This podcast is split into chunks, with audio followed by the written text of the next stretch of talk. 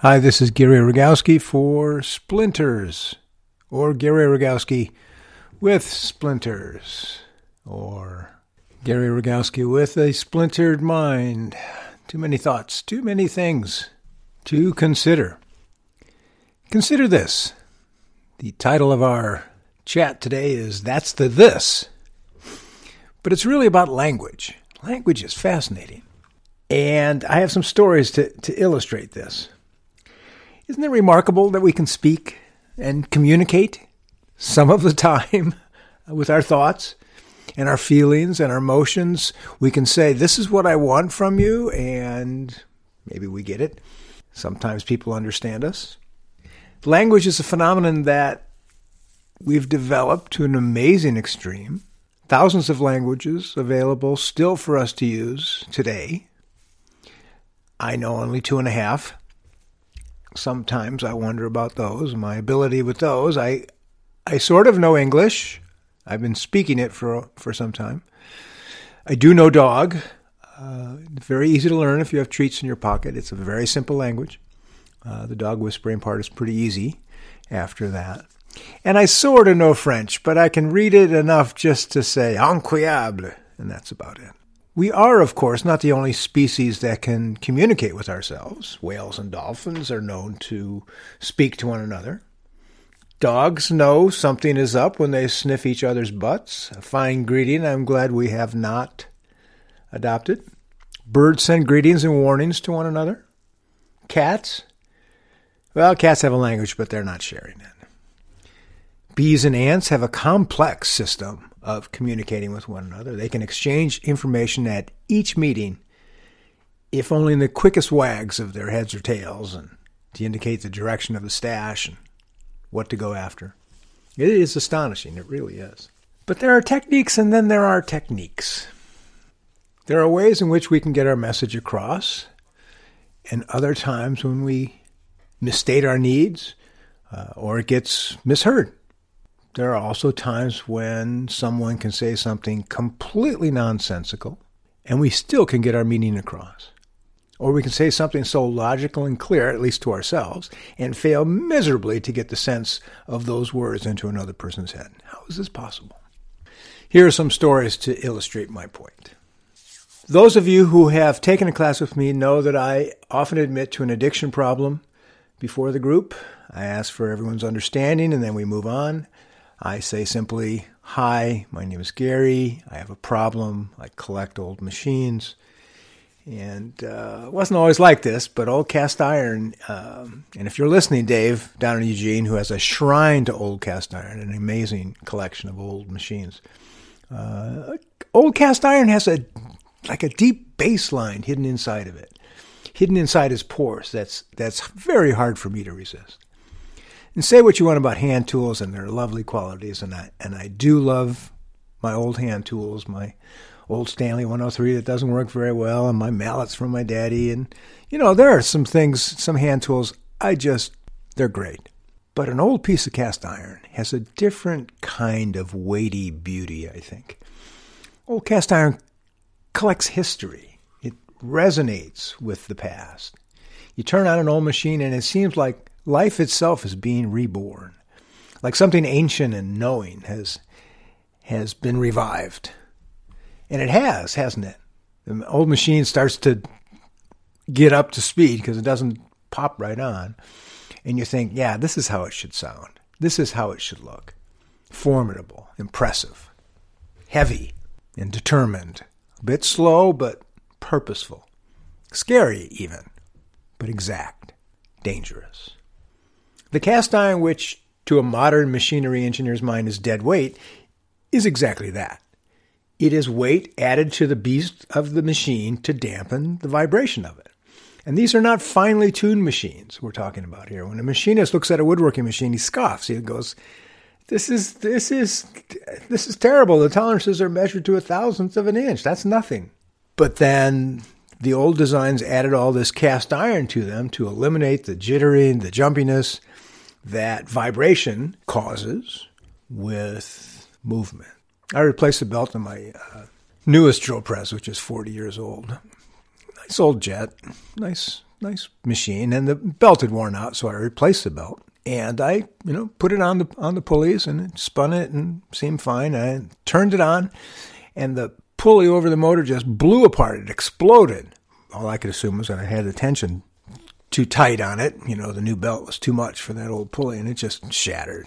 So I went and bought a cheap replacement, and I put it on the machine, and it vibrated so much. It's such a cheap casting that it just moved the machine all over the place. I had to clamp it eventually to the to the table it was on. And so that wasn't so great. Paul and I, my assistant, tried to fix it by sanding it and you know, turn the machine on and sand it, try and eliminate some of the bumpiness to it. it that worked a little bit. And finally, Jeff uh, came by, and Jeff tunes up old machines. And Jeff said, "Yeah, I think I got a pulley for you." You know, so he brought that and and put it on.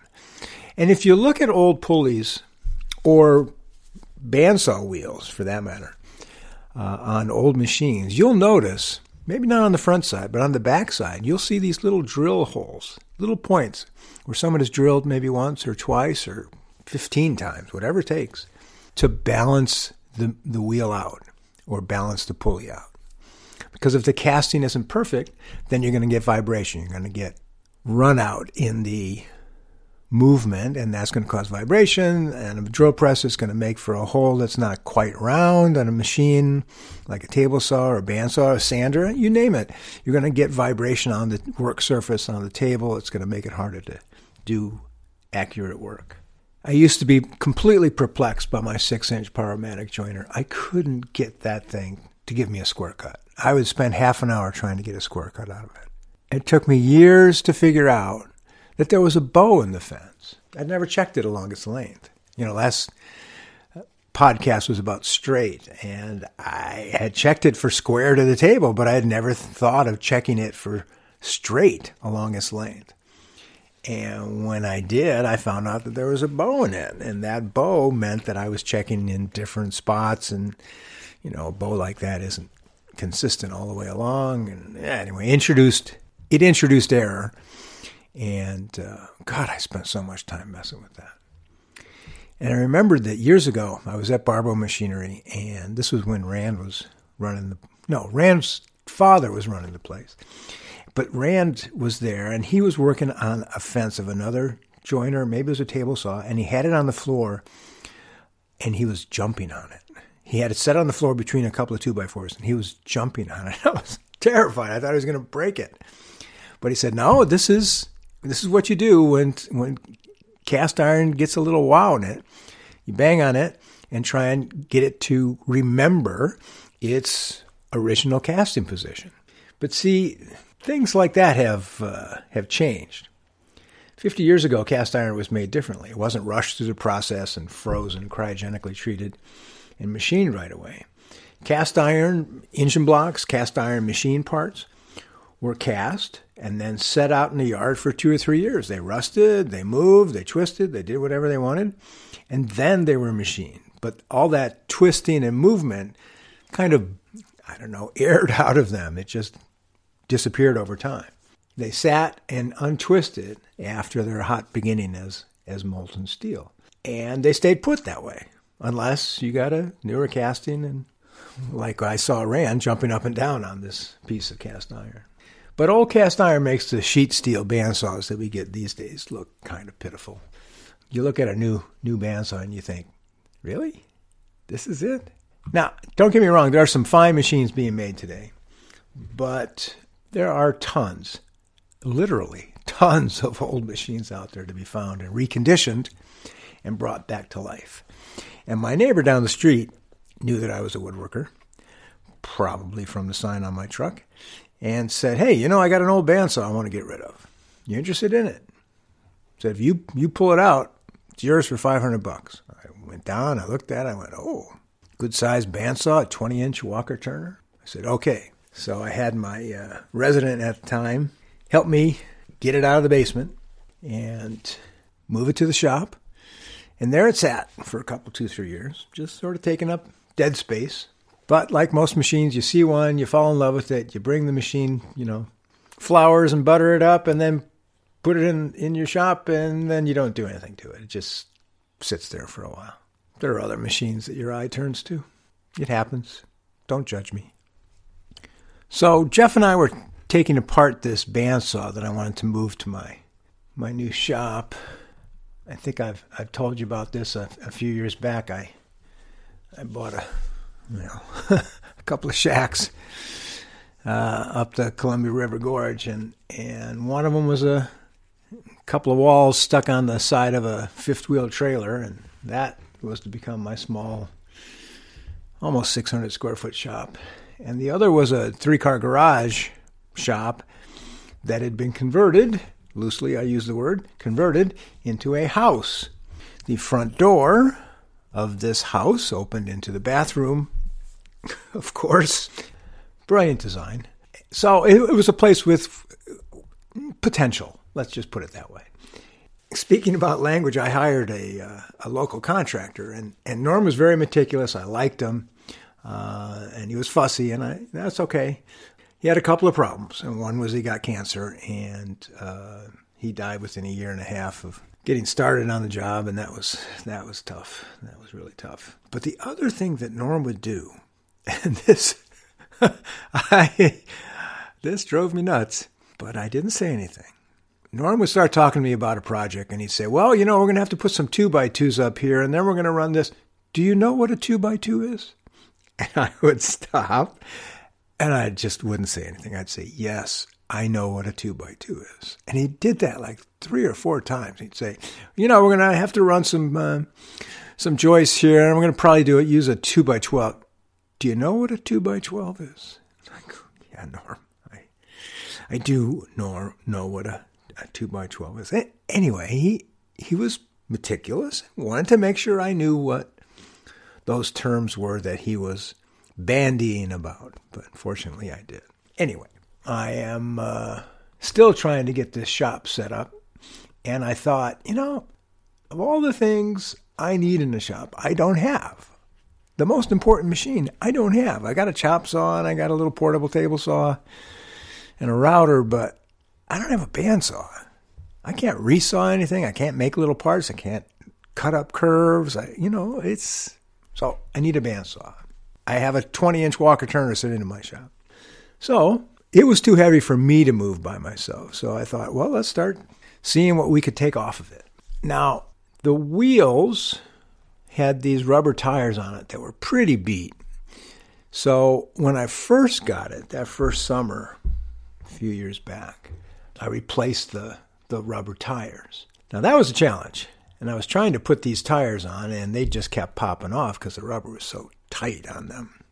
Owen, lovely man from Australia who was visiting, said, "Well, you should do what we do when you know we're trying to get a tire on a on our mountain bikes when we're riding. Just set it out in the sunshine and let it warm up." I thought, "Well, that's a good idea." put the rubber tire out in the sun and yeah sure enough brought it back in an hour later and it was it was just as flexible as all get out and so i just stretched it over the uh, stretched it over the wheel and i was ready to go so jeff and i were working on this trying to tear this machine apart remembering to eyeball where all the bolts went and make sure i remembered how it was going to go back together you know the top wheel just lifts off the casting and the table came off, the motor came off. Anyway, there's a lot that I could get off the body of the machine and then I could put it on a hand truck and move it myself. So it was ready to go. And I was out of town for a little bit and I called Jeff off and I said, I got to figure out the size of that machine so I can order a blade for it. So measure that old bandsaw and tell me, uh, tell me what I need to uh, need to order. And so he went and he said the, the wheels are 16 inch diameter and the distance between them is 24. So let's do the math. 2 pi r is the circumference of a circle. So that's 3.1416 times 16 inches, which is roughly about 50 inches, plus 2 times the distance between the wheel centers. So that's 48. So it makes about a blade that's about 98 inches long. I called it 99. And I told Jeff, I'll, I'll order a blade and I did. I called up Oregon Carbide Saw and ordered a blade. So you take the circumference of one wheel and the distance between the centers of the two wheels. And you do that distance twice, and that'll give you the length of your blade.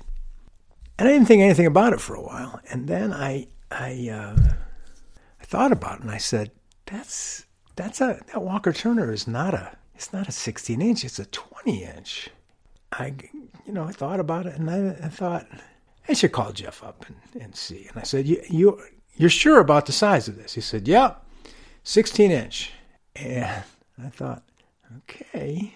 But then I thought about some more, and I knew that I'd forgotten that it was a 20 inch. I mean, it had been that long since I'd looked at it and put the tire on it. And I said, I, I called Jeff again and I said, So that old bandsaw of mine is a 20 inch, the one that's right behind the Laguna bandsaw. He said, No, your old Yates American that's right near your bench. That's a 16 inch. And I go, Well, I know that's a 16 inch, but the one I wanted was a 20 inch. Was that Walker Turner? But I said old bandsaw. I hadn't specified Walker Turner. I had in my mind, but he didn't hear that. Not his fault. So I called up Oregon Carbide and I said, I ordered the wrong blade. I'll still take it, but you got to give me a, a different size, which on the Walker Turner is stamped on on the upper casting. I think it's seven foot one inch or something. And they said, "Oh, no big deal. Well, we can. That 99 inch length is a real common size, so we'll we'll sell it. What size do you need?" And I told them the size, and yeah, they were great about it. So I got a blade for the machine. Another time, another instance of of language failing was uh, so I'm, I'm out here in Lyle, and and it's sort of a transition zone of of forest, so it's going from fir forest to a drier climate of pine and, and oak. And I'd called up Department of Natural Resources, which gives you some guidance on how to how to manage your land. And I have just a few acres, but you know, there's some trees I wanted to take down, and so I hired a guy. Told Robert, okay, so we want to take down these fir trees, and uh, DNR is going to help me with the cost of taking these down partial payment for the cost. So what I want you to do is drop them, figure out your time, and then we'll buck them up for uh, for firewood, and then I'll pay you separate for that. But this pine tree that's dropped down, this log that's sitting in my driveway, don't cut that up. Just limb that, and just buck up this other stuff. Because I wanted to keep the pine tree for timber and just have the firs bucked up as as firewood. So what did he do? He left the fir trees that he dropped on the side of the hill and didn't buck those up at all and bucked up the pine log that was sitting on my driveway. And when Dan from DNR came by, I explained this story to him. I said, I told him exactly what I wanted. I wanted you to buck up the fir trees after you dropped them and leave this pine tree alone. And he did exactly the opposite. And Dan said, You know, you know, my wife says to me, You know, I speak English to you, but you still don't understand what I'm saying sometimes. And that's just how it goes. Language. So, back to my bandsaw. Jeff and I were taking it apart. Actually, what we did was uh, once I got the blade, we put it on there and tried it out. Once it looked like it was running just great, then we decided to let's pull this thing apart. And we did. In the dismantling of this machine, I pulled off the uh, carriage for the table that tilts the tilting carriage, I suppose is a way to describe it. And uh, it's attached to the main body of the casting. And then I was looking at uh, the blade guard and the post that it rides on, and there's a screw attached to that. And I had all these parts that I was looking at, all this stuff. And I turned to Jeff because I, I got confused by the number of things there in my hands. And I said, What's this? And he turned to me and said, That's the this. and as soon as he said that, I knew exactly what he was talking about because he had one in his hand. He said, That's the this. And that's a sentence that makes no sense at all. And yet I knew exactly what he was saying. It's it just struck me as fascinating. How someone can say something so illogical and someone else gets it.